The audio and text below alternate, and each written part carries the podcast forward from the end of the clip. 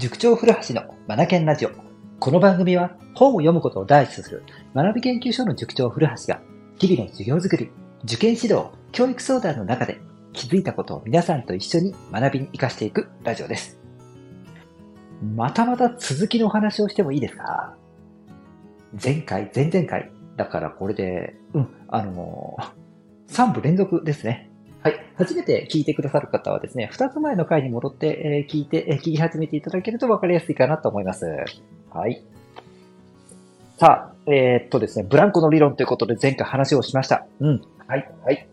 こう、世の道理というものをね、あの、分かった上で取り組んでくださいね。お子さんへの声かけを続けてくださいね。という話を前回をいたしました。うん。これでもね、あのー、十分効果はあるんじゃないかなと思うんですが、より効果的にするためにですね、やっぱり一工夫したいですよね。今日はその一工夫の話をしましょうか。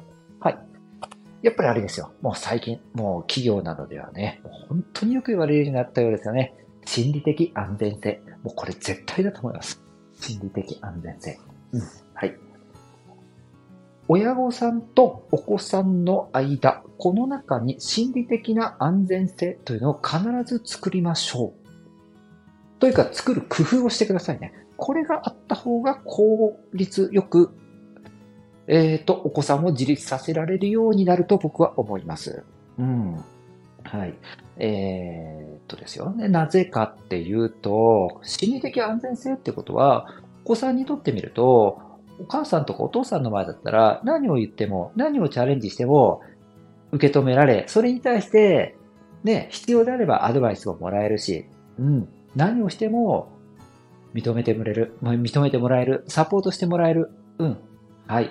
こんなね、安全性が担保されてる間柄ですよね。うん。この中で声かけをするとやっぱり効果的だと僕は思います。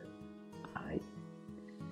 そうそう、心理的安全性といえばもう今ね、いろんな企業でね、導入されて、もう心理的安全性なんて聞かないところなんかないぐらいになってるようですが、でもなんか、ね、現場の人の話聞いてると、あんまりうまくいってないみたいですね。うまくいってない会社、企業さんすっごい多いみたいですよ。うん、例えばね、あの、上司が心理的安全性の本質を捉えていないのか、どのように進めていいのかわからなくって、結果、業務報告になり下がってしまってるとか、はい。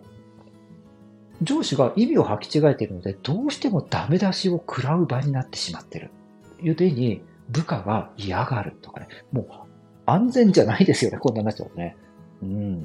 なんか、みんな、社会人がですね、こう心理的安全性っていうものの本質を理解してない状態で、その言葉だけが上から降ってきてしまって、で、これを我が社も導入するんだってことをやったんだけども、みんな本質使えてないもんだから、やり方がうまくないとか、よくわかっていないので続けられないとか、おかしな方向になっていくっていう例が、ものすごく多いみたいですね。うん、はい。まあ、この心理的安全性、僕はですね、結構早い段階から意識して、事業の中では取り組んできたので、まあ、そんな立場からちょっと言わせてもらうとですね、心理的安全性、うん、これ作るためにはですね、絶対に必要なものっていうのがあるなと思ってて、で、それ何かっていうと、ラポールなんですよね。ラポール。皆さん聞いたことあります？心理学用語じゃないかなと思うんですが、ラポール。架け橋という意味だと思いました。相手と自分と、この両者に架け橋を渡すんですよね。かけるって言えばいいのかな？うん。橋をかける。ラポールを築くんです。信用、信頼ですね。うん。これがないとね、心理的安全性の場って作り出せないですよ。うん。じゃあ、ラポールってどうやって気づいたらいいの？ですよね。うん。で、僕なりに学んで実践してきた中で身につけたことでお伝えをすると、まずですね、段階があって、あの、一番最初にね、相手に対して好意を持つことですね。うん。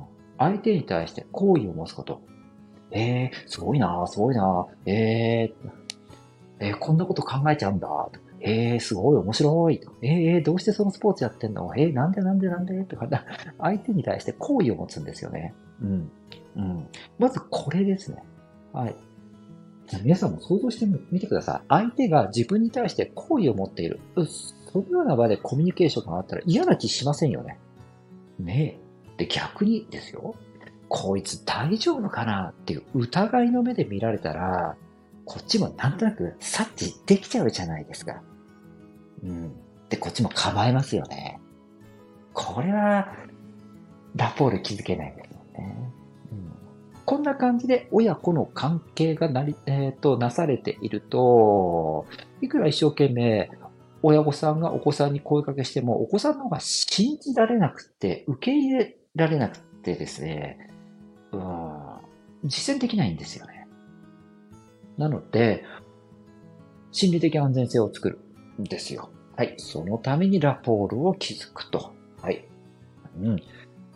親御さんですよ。ね子さんのことですから、ねまあ、もう一ミリも疑わず信じてあげて、ねすごいすごいすごいすごいっていう目で見てあげたいですよね。さすがだね。すごいね。そうなんだ。っていうね、こういった後期の目で見てあげたいです。そんな中でラポールが築かれ心理的安全性がそこにはこう作られていくんですよ。まずはラポールを築くってことですよね。うん。でね、さっきの話に戻りましょうか。最初にね、あの、好意を抱くってことを僕伝えたじゃないですか。好意を抱いたらその後、まだあるんですよ。質問するんですよね。うん。うん。例えばサッカーを一生懸命やってると、すごいね。あなたそんなに一生懸命いつもいつもボール蹴ってて、いつも試合の話をしてくれて、ほんとすごいね。ほんとサッカー好きなんだね。っていう、こう、行為をね、相手に対して抱いて、そう、好きになるって素敵。サッカー好きってかっこいいっていう、こういう気持ちで話を聞いてあげて、でも、どうして好きになったのとか、じゃあさ、もっと上手くなるには何したらいいのかななんか気にしてることとか、自分がね、意識してることとかあるわ好きな選手とか、こうなりたい憧れの選手っていたりするのとかね、いろいろ聞くんですよね。質問ですよ。こうすると、うん、乗ってくるんですよね。もう心を開いてくれます。皆さんも逆の立場だったらどうでしょうか？相手が自分に対して好意を抱いてくれてる。で、自分が大事にしているもの、大好きなものに対して好奇、好意の上でいろいろ質問をしてくれると。うん、嬉しくないですか？もう心開きますよね。うん。で、その最後、まだあるんですよ。質問の後には、へえ、そうなんだっていうことで共感をしてあげるんですよね。共感をしてくれると、うん、この人分かってくれた僕の気持ちってことで、やっぱり嬉しくなるじゃないですか。うん。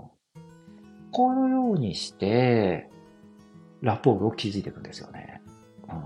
これを日常的に意識していくと、はい、心理的安全性っていうのはできていくと思います。これ僕の経験で話してますよ。うん。はい。企業でどう導入するか僕知らないですよ。うん。はい。家庭の中では実践できると思います。うん。このようにして、ラポールを築き、心理的安全性のいう、という場を作っていくと。こうして、このような工夫があることで効果的にお子さんを自立させられるようになっていくと僕は確信をしています。さあ、今日のラジオ、今日の内容がね、参考になりましたら、ぜひいいねをお願いいたします。この番組はですね、Apple Podcast でも放送をしています。今日も最後までお聴きくださりありがとうございました。 Read more、learn more、change the globe。素敵な一冊を。